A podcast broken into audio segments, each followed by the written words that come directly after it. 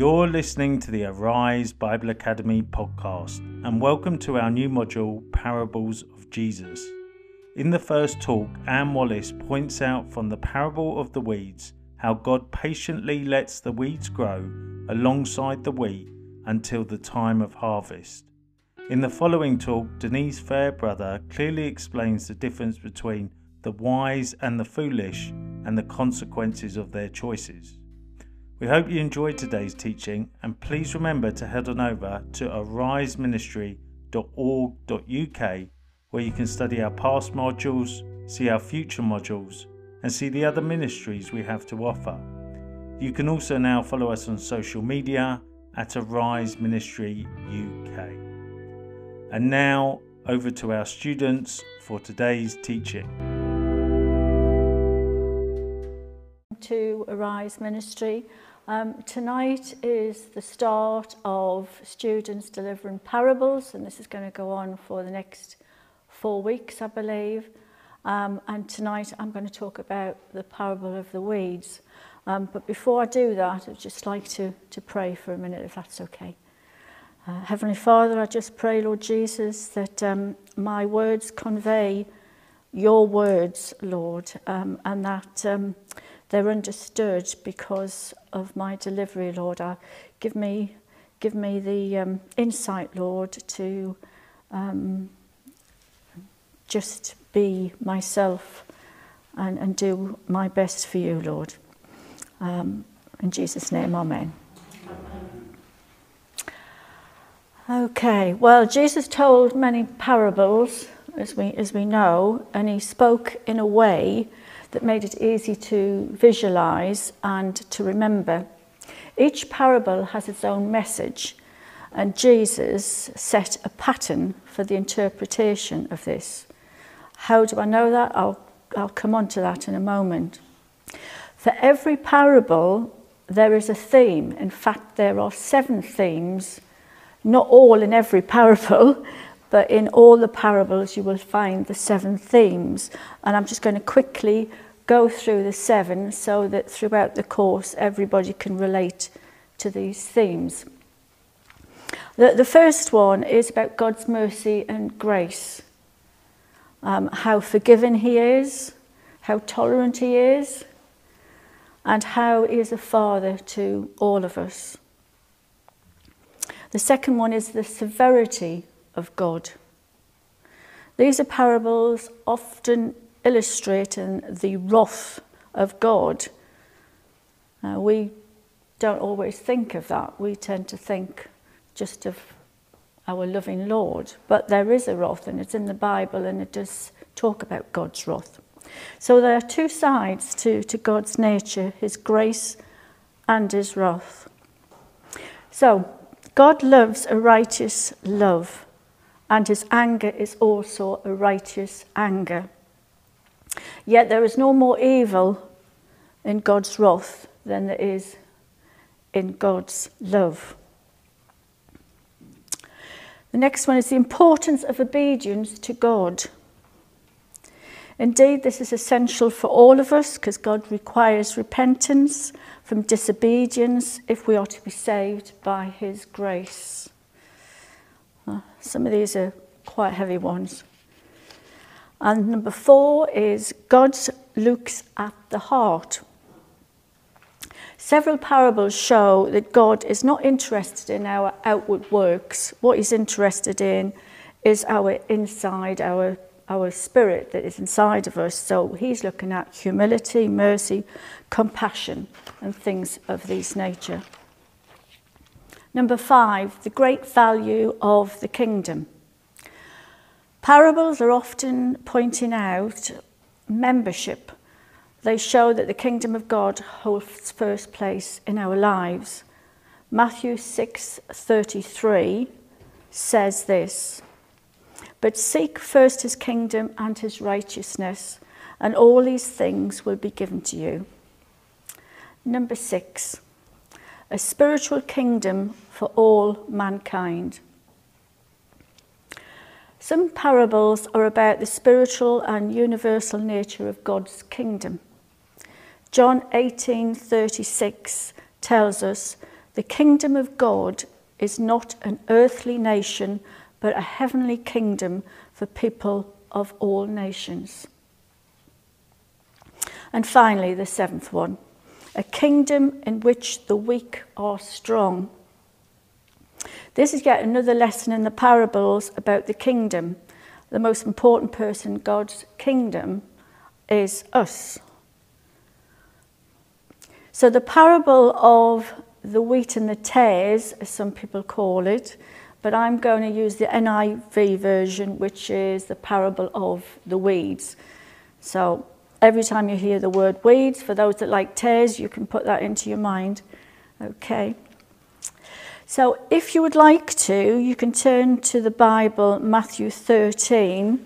We're going to look at verses 24 to 30, and I'm going to read them out. Um, and I just wanted to add, I should imagine this parable is not particularly popular as it's somewhat got a harrowing tone in terms of what it all means when you put it all together. So, Matthew 13, verses 24 to 30. Jesus told them another parable. The kingdom of heaven is like a man who sowed good seed in his field. But while everyone was sleeping, his enemy came and sowed wheat amongst the wheats. Sowed weeds amongst the wheats. When the wheat sprouted and found it ears, then the weeds also appeared. The owner's servant came to him and said, Sir, don't you sow good seeds in your field? Where did the weeds come from? An enemy did this, replied the farmer. The servant asked again, Do you want us to go and pull them up? No, he said, because while you're pulling the weeds, you may root up the wheat as well. Let both grow together until the harvest. At that time, I will tell the harvesters first collect the weeds and tie them in bundles to be burned. Then gather the whole wheat and bring it into my barn. So, mm, the end message there is quite heavy. um, this parable is actually different, I believe, from, from other parables because it's, it's quite long. It's split into two parts. Um, um, the difference being that Jesus actually gives the interpretation of this parable to the disciples. So there's no doubt about what the interpretation is. Um, so we don't need to believe or think or we know, we just know that this interpretation is correct. So let's look at the explanation. Uh, the explanation that Jesus gave, and that's in my book over the page. It comes after the mustard seed, and then you'll find Matthew 13, verses 36 to 43. And again, I'll read it out for the benefit of those that haven't got Bibles. Then he left the crowd and went into the house. His disciples came to him and said, Explain to us the parable of the weeds in the field. He answered, The man who sowed the good seed is the Son of Man. The field is the world, and the good seed stands for the sons of the kingdom. The weeds are the sons of evil, and the enemy sows them who is the devil. The harvest at the end of the age, and the harvesters are angels. As the weeds are pulled up and burnt in the fire, so it will be at the end of time. The Son of Man will send out his angels, and they will weed out all that's sin and all that is evil. They will throw them into the fiery furnace where there will be weeping and gnashing of teeth. Then the righteous will shine like the sun in the kingdom of their Father. He who hears, let him hear. Yeah, again, a heavy, a heavy bit, the gnashing of teeth. So, moving on with that. You may think, because I've given you the interpretation, that should be the end of my presentation, which would be a very, very short presentation. But um, there is actually a lot more to unpack and probably a lot more than what I've actually put in this presentation. so I'm just going to go through some of it because um, I know that you understand the interpretation, but not, not everybody might understand it. So this is how I see what Jesus is saying in the second part under his interpretation. He talks about the sower, the son of man. Why do you think Jesus called him the son of called himself the son of man? Why did he not call himself the son of God? And the reason he did this is because he was letting us know he was born and he was born to do good works, plant good seeds. And we're, we're doing, or we should be doing, the same as what, as what Jesus is doing. So that's our mission in life to, to plant seeds, to sow seeds. It does say the field is the world, which doesn't need any explanation, um, but it's not as we may have thought because people think it's the kingdom of God, and I'm going to unpack that a bit further on.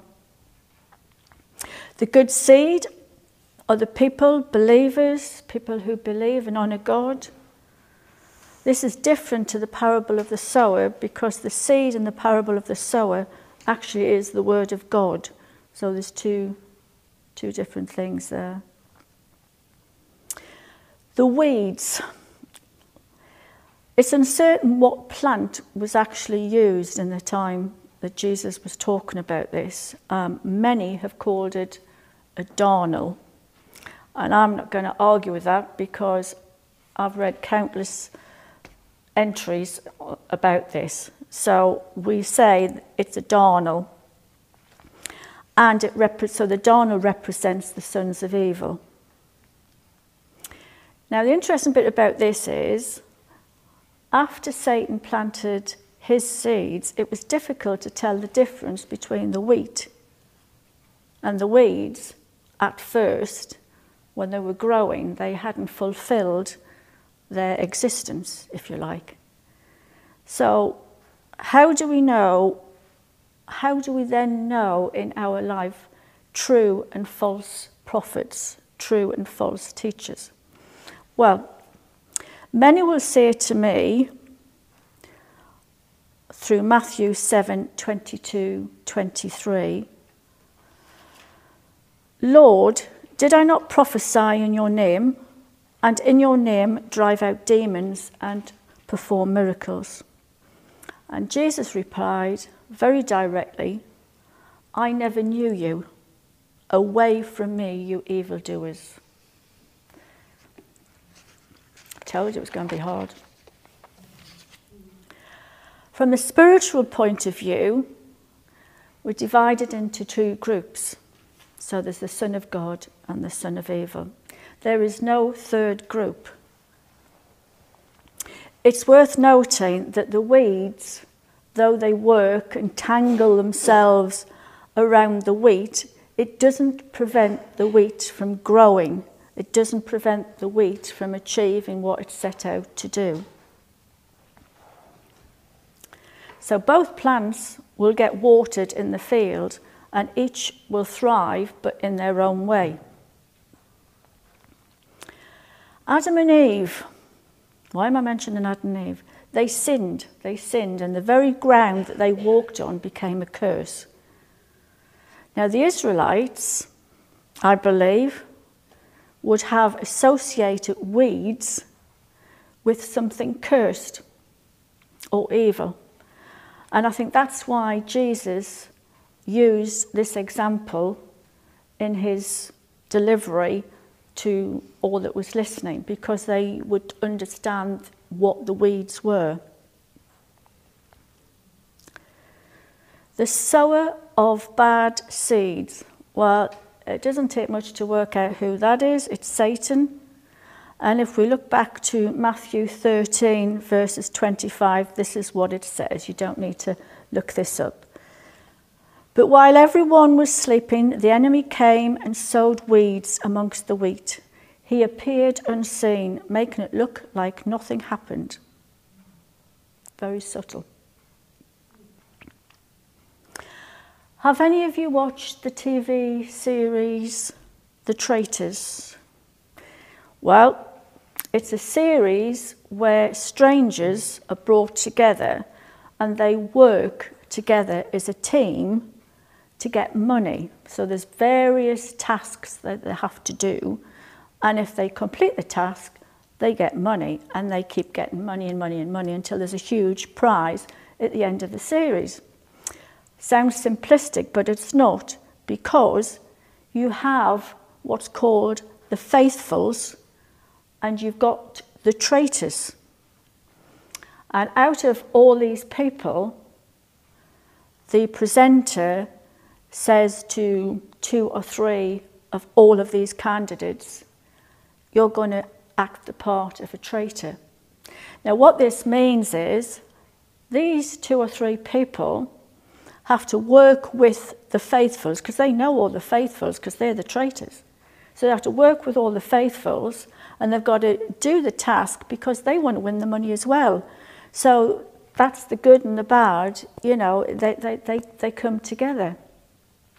the interesting part about this is, um, well, for me anyway, is that the traitors actually, metaphorically speaking, get the opportunity to kill a faithful off. They choose who, who they're going to kill. But also, the faithfuls can collectively agree who they're going to banish because they believe that person to be the traitor. So there's a judgment there that these faithfuls are making on who the traitor is. They think they're false, they think they're liars. So you can see that how the, the thread of this program links with, with some of this. So I've said they, believe, they behave um, in a deceptive way. Well, after they've killed so many people, or after so many faithfuls have been banished, it comes to the end and the money is given to whoever survives. So they work through that as faithfuls and, and traitors for a prize. We work with the weeds, and our prize, salvation and eternity with God. Um, so I like that program, but you know, that's for everybody's taste to work out. uh, in the Old Testament, Daniel Daniel 12, verses 1 to 2. I'm going to read that out in a second, so you don't need to turn to it. He speaks of when the living and the dead will be judged. So Daniel 1 to 2 reads At that time, so this is the end of the world, at that time, Michael, the great prince who protects your people, will arise there will be a time of distress such as not happened from the beginning of nations until then. But at that time, your people, everyone whose name is found written in the book of life, will be delivered. Multitudes who sleep in the dust of the earth, sorry, multitudes who sleep in the sorry, dust of the earth will awake, some to everlasting life, others to shame and everlasting contempt. So that's quite clear what's going to happen, I believe. So, what does that say? You might be saying to me, well, what do we do then, Anne? How, how, do we, how do we do this? And I would take you to the fact that we have the Holy Spirit living in us, and the Holy Spirit guides us each and every day. And through discernment, we can learn or we can discern what's bad, what's bad in the world. A situation could even be a person, and that's judgment. But what we do have from the Holy Spirit is the fruits of the Spirit. And the fruits of the Spirit live within us. And you will find the fruits of the Spirit all listed. I'm just going to quickly read them out for anybody that doesn't know them. It's found in Galatians 5, verses 22 to 23, and they are love, joy, peace, patience, kindness, goodness, faithfulness, gentleness, self control. So if we've got all that in us, we're doing all right, aren't we? So if, if, we, if we do live in the fruits of the Spirit, we shouldn't fall into Satan's trap. But equally, we know from what we've just been reading how subtle Satan can be. We also have something that helps us to fight the wickedness in this world, and that's the armour of God. And for those that don't know where the armour of God is, it's in Ephesians 6, verses 10 to 18. And it says in these verses, it lists all the different things, but it tells us to put on the full armour of God so we can stand against the enemy. Our struggle is against spiritual forces of evil in the heavenly realms. In Matthew, in Matthew 4, verses 17, Jesus said, The kingdom of heaven is at hand. I believe that the spiritual realm which exists on earth, side by side with the realm of evil, i.e., the wheat and the weeds. Now, we all know newspapers are very good at putting stories, and they tend to print more bad stories than, than good stories because bad stories gets them more money to sell more papers, perhaps. But what I'm about to say is that each and every one of us can do good. Each and every one of us can do good. And I'm going to give you an example of somebody who did just that. His name is John Kirkby. You may or may not have heard of him, John Kirkby, he was the founder of Christians Against Poverty. He alone set up this, and Christians Against Poverty is um, it helps people in debt, it helps them get out of debt and gives them freedom from that debt. And Christians Against Poverty don't charge the individual. It's a free gift because that's what we do.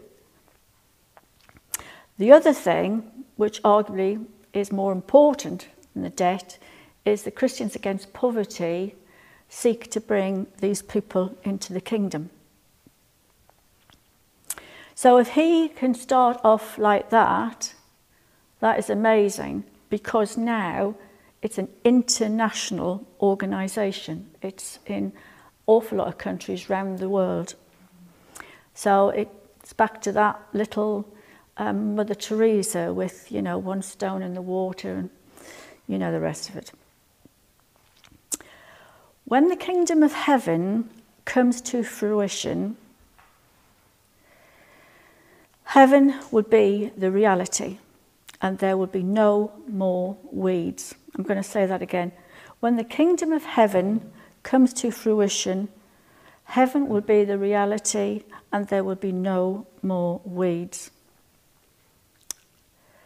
So I'm going to close by quoting Daniel again, but this time it's chapter 2 and it's verses 44, and I'm just going to read this out.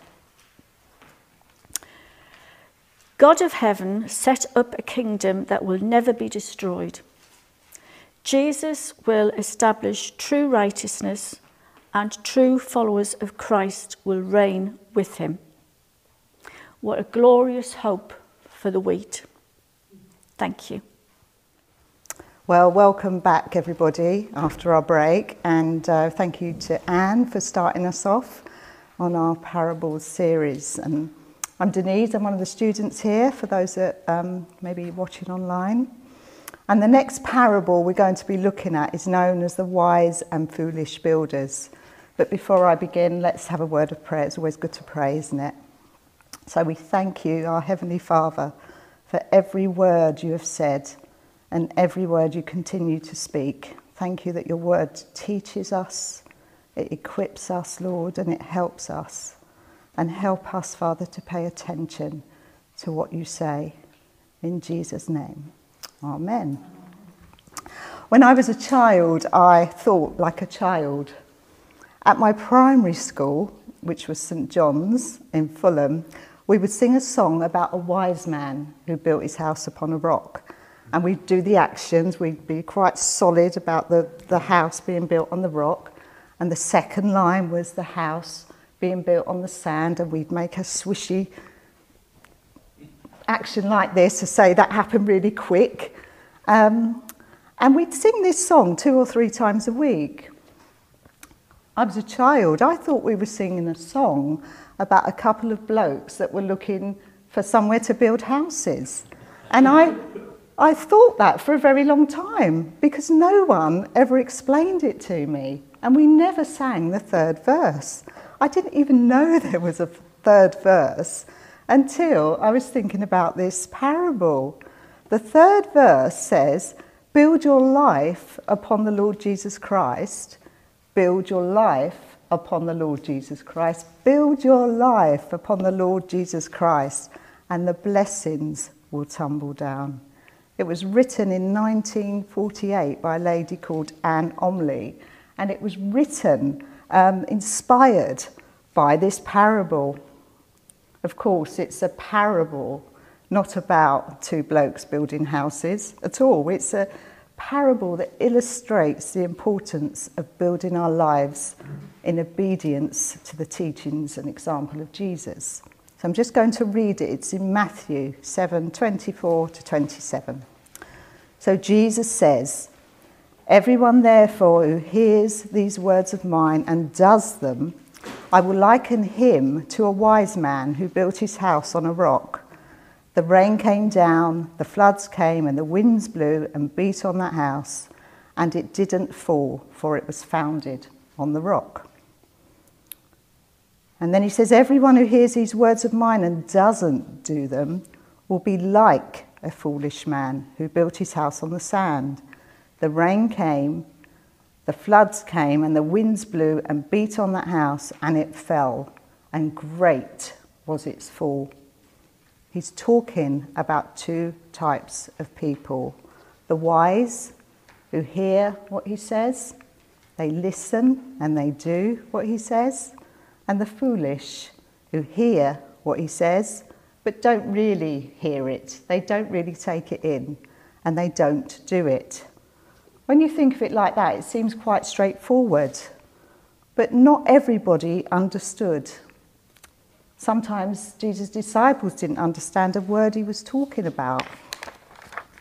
Parables are simple stories, yet they reveal divine truth. They make us think about the kingdom of God and challenge us to think about what we believe. Jesus often said, Those that have ears, let them hear but not everybody had ears to hear. The rains and the floods in this parable are the challenges, the storms, the troubles of this life. Sometimes, even if we are wise, we experience these things, don't we? But Jesus says, I'm telling you these things, I'm teaching you, so that in me you will have peace. In this life, he says in John 1 and John 16 1, you will have many troubles, but fear not, for I have overcome the world. And I was thinking about this parable, I got a little picture in my head, and it was balance scales. And I was thinking, gosh, you know, where would I come out? You know, am I wise? Am I foolish? You know, what's my tendency? Where am I in this story? Am I more like the foolish builder? I hope sometimes I'm a bit like the wise builder. Well, we've all done and said things, haven't we, that we've regretted afterwards. There's a saying, isn't there, about being older and wiser, being wise after an event. Hindsight is a wonderful thing. If only we knew beforehand. But you know, God knows everything and He sees everything. He knows we can tend to be impatient, we can go off track, we want everything done immediately, and we like to rely on our own strength. He knows we need help. And the Bible is full of wisdom, it's full of advice. J. John once said something that I really like. He says the Bible stands for basic information before leaving earth. I like that acronym. Timothy, all scripture is given by the inspiration of God and helps us to be equipped for every good work. God wants us to succeed. So, how do we become like the wise builder? How do we become more wise? Well, the fear of the Lord, we're told, is the beginning of wisdom. It means to honour God in all that we do and all that we say. You may remember the story of Solomon, King David's son, when he asked God for wisdom. That suggests, doesn't it, that wisdom is a gift and we can ask God for it. James says that if any of you lack wisdom, you should ask God, who gives generously without finding fault. But like all gifts, they don't do as much good unless we use them Galatians 5 already heard this evening about the gifts of the Spirit, the fruit of the Spirit. And uh, there's love, joy, peace, forbearance, kindness, goodness, faithfulness, gentleness, and self control. I think wisdom has to work with all of those things, doesn't it? Especially self control. In Proverbs 8, we hear that wisdom calls out. I'm not going to read the whole proverb, but it is worth a read it's wisdom stating their case. Choose my instruction instead of silver, knowledge rather than gold. Wisdom is more precious than rubies. Wisdom says, Counsel and sound judgment are mine, and those who find me find life and receive favour from the Lord. But those who fail to find me harm themselves. All who hate me love death. These are strong words, aren't they? But one thing can easily lead to another. Wisdom tells us to put proper boundaries in place for our lives, to know our weaknesses, and to stay close to God. Proverbs 4 6 and 7. Do not forsake wisdom, and she will protect you. Love her, and she will watch over you. Wisdom is supreme. Therefore, get wisdom, though it cost you all you have get understanding. So we are urged to pursue wisdom. We are urged to pursue the wisdom of God in everything. So, how can we be wise builders? Well, before you build anything, you have to have a firm foundation. We can't really start to build unless we have that in place. Jesus models to us how to have a firm foundation. He teaches us how to be like him, and time with him is never wasted. Proverbs 14:1 The wise woman builds her house, but with her own hands the foolish one tears it down. The wise woman is a woman that honors God. She uses her influence and her position to bring good. She has common sense. She keeps her conversation and behavior in check. I was reminded also of the woman in Proverbs 31, a woman with strength and dignity. And what about foolishness? Does that call out? Does that state its case? Well, it does, doesn't it? It calls out to us all the time, tempting us away from the truth. It's subtle and crafty. We easily become hoodwinked. We get sidetracked. Psalm 14:1 The fool said in their heart there is no God. This type of foolishness is about the state of somebody's heart. This heart will entertain sin, but it won't consider the Lord. There's a lot of descriptions of foolishness in the Bible. The fools are corrupt and vile with evil actions. They won't listen to wise counsel. They chatter on and on, loving the sound of their own voice. I like the message version. It says, Do them a favour and gag them. it's a bit naughty, isn't it? But it says, Stop them. Stop them from talking nonsense. You're doing them a favour. Proverbs 15 in the message version says, It's like listening to a leaky tap drip, drip, drip. and full of nonsense. Sometimes we're put in positions, aren't we, when we don't know what to say. But wisdom tells us to be quiet. Prudent, it says, are the wise. James says, even fools are, think, are thought um, wise if they keep quiet. Psalm 141, this is something I've prayed over and over many years ago when I worked in an office.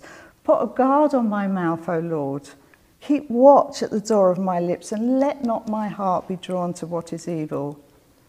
Gossip was rife in that office. I knew it would be a struggle for me not to join in. And I used to have to say that every day. Every day. Sometimes it worked, and sometimes I was foolish and joined in. And we only today have to switch on the TV or read the papers to read about somebody who's been a bit foolish. Foolish decisions bringing companies down, bad investments bringing bankruptcy. I love Joyce Meyer. She says, if your outgo is more than your income, your upkeep will be your downfall. Don't spend what's not yours to spend. Foolish leaders make catastrophic mistakes, don't they? They go off course. They start wars. They cause economies to collapse. Foolishness has a huge cost. And what does it cost us when we're foolish? Definitely our sleep, our peace of mind, our reputation, our money, our health, our relationships it can destroy our home. And ultimately, it robs us of our life, eternal life with God. Foolishness is a thief, and it can overtake anybody at any time. That's why Jesus tells us to guard our hearts. Be careful how we live. This is a serious business. It's easy to get caught and hard to get away. And practically, what can we do to help ourselves? It's always good to think about how does this apply? What can we do? Well, one of the things we can do is get to know the character of God. Spend time reading the Bible. Jesus says, if you know me, you know the Father. We need to chat to Jesus, keep an open conversation. We need to ask for help when we need it. We need to pray listen, wait. We need to invest in our relationship with the Lord, make Him a priority. I've got a little routine, I don't always do it, but it's called Tea at Three with JC. I like, I like to give little names to things that I do, and that means when I'm at home at three o'clock, I'll have a cup of tea and sit in the presence of Jesus.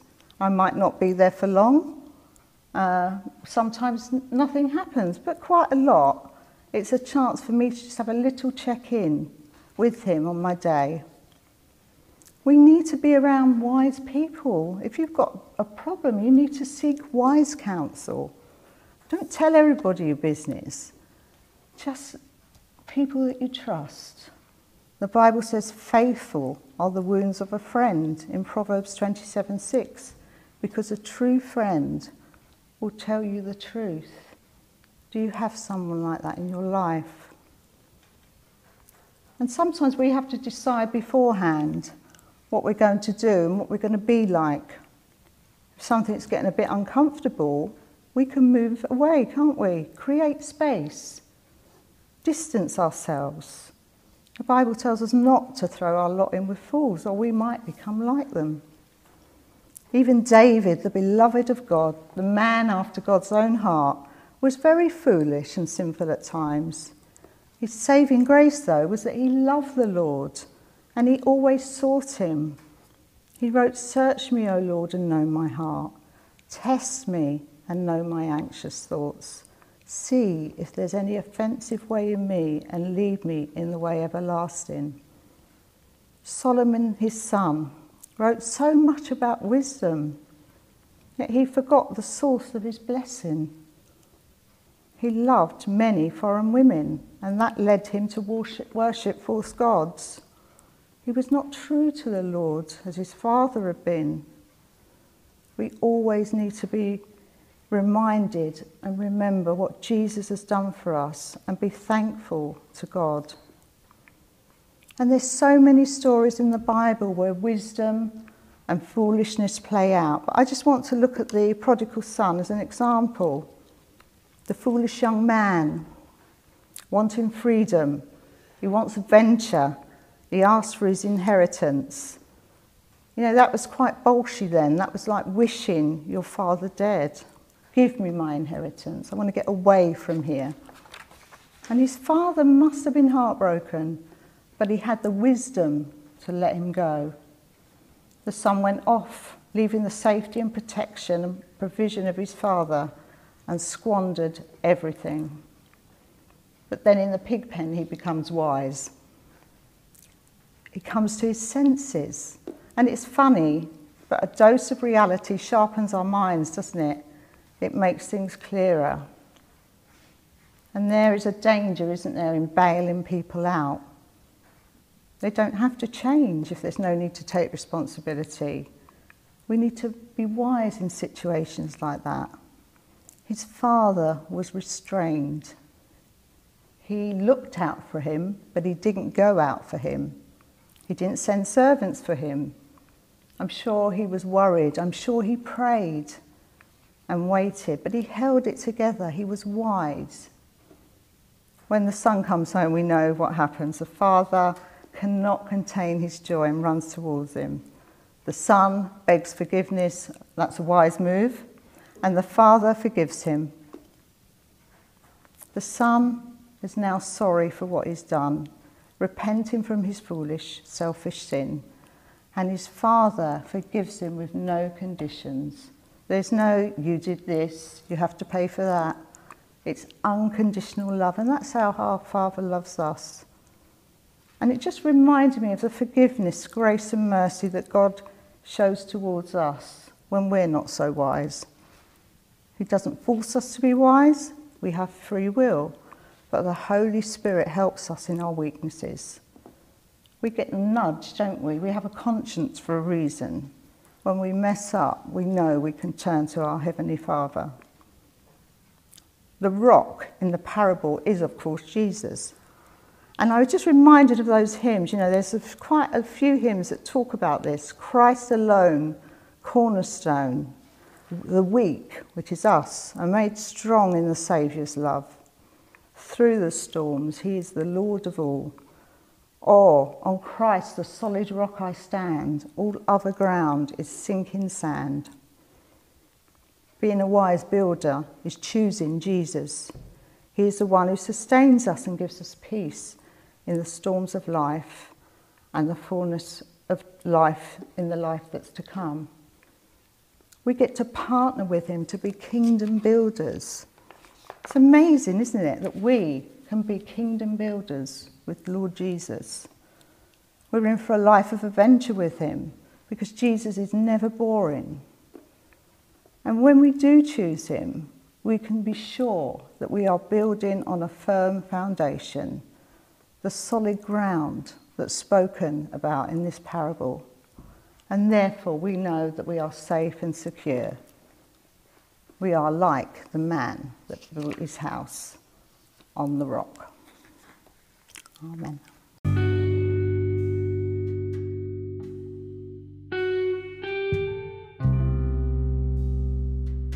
You've been listening to the Arise Bible Academy podcast. We hope you enjoyed today's teaching and please remember to head on over to ariseministry.org.uk if you would like to partner with us by making a secure online donation. You can also now follow us on social media at Arise Ministry UK. Arise Ministry, a living legacy.